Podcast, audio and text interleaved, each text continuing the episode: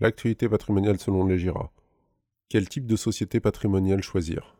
SCI ou SAS De plus en plus de contribuables choisissent d'investir via des sociétés patrimoniales. Les sociétés civiles sont de loin les plus utilisées, notamment lorsqu'il s'agit de sociétés familiales.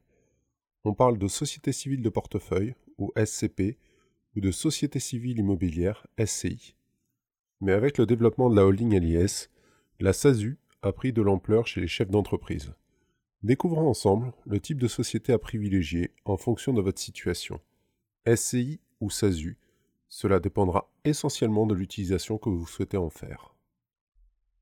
La SCI règne pour les investissements à crédit.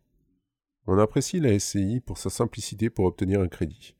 Contrairement aux autres types de sociétés, le crédit sera accordé par la banque en prenant en compte la situation de la société ainsi que de tous les associés.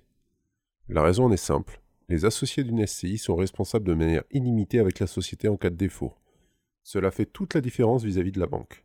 Par contre, on comprendra rapidement la limite juridique que cela peut rapporter pour des investisseurs voulant limiter les responsabilités à leurs apports.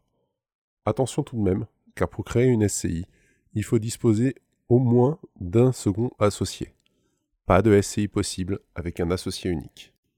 La SAS, Holding LIS pour les chefs d'entreprise. Les entrepreneurs choisissent de plus en plus la forme de société de capitaux, SARL ou SAS, pour développer les activités professionnelles. Le but premier est de protéger leur patrimoine personnel en cas de défaillance de la société. On peut se demander si c'est la meilleure façon de poursuivre cette stratégie, mais ce n'est pas l'objet de notre article. Quand on parle de holding patrimonial, la stratégie va en être de même. Limiter le risque financier aux apports en capital social. Pour ce faire, la SAS semble l'outil idéal. Avec cerise sur le gâteau, la possibilité de créer une société seule à travers la SASU.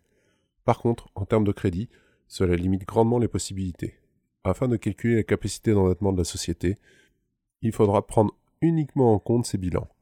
Sans antériorité fiscale, pas de crédit possible, sauf si le dirigeant se porte conscient personnel sur l'investissement.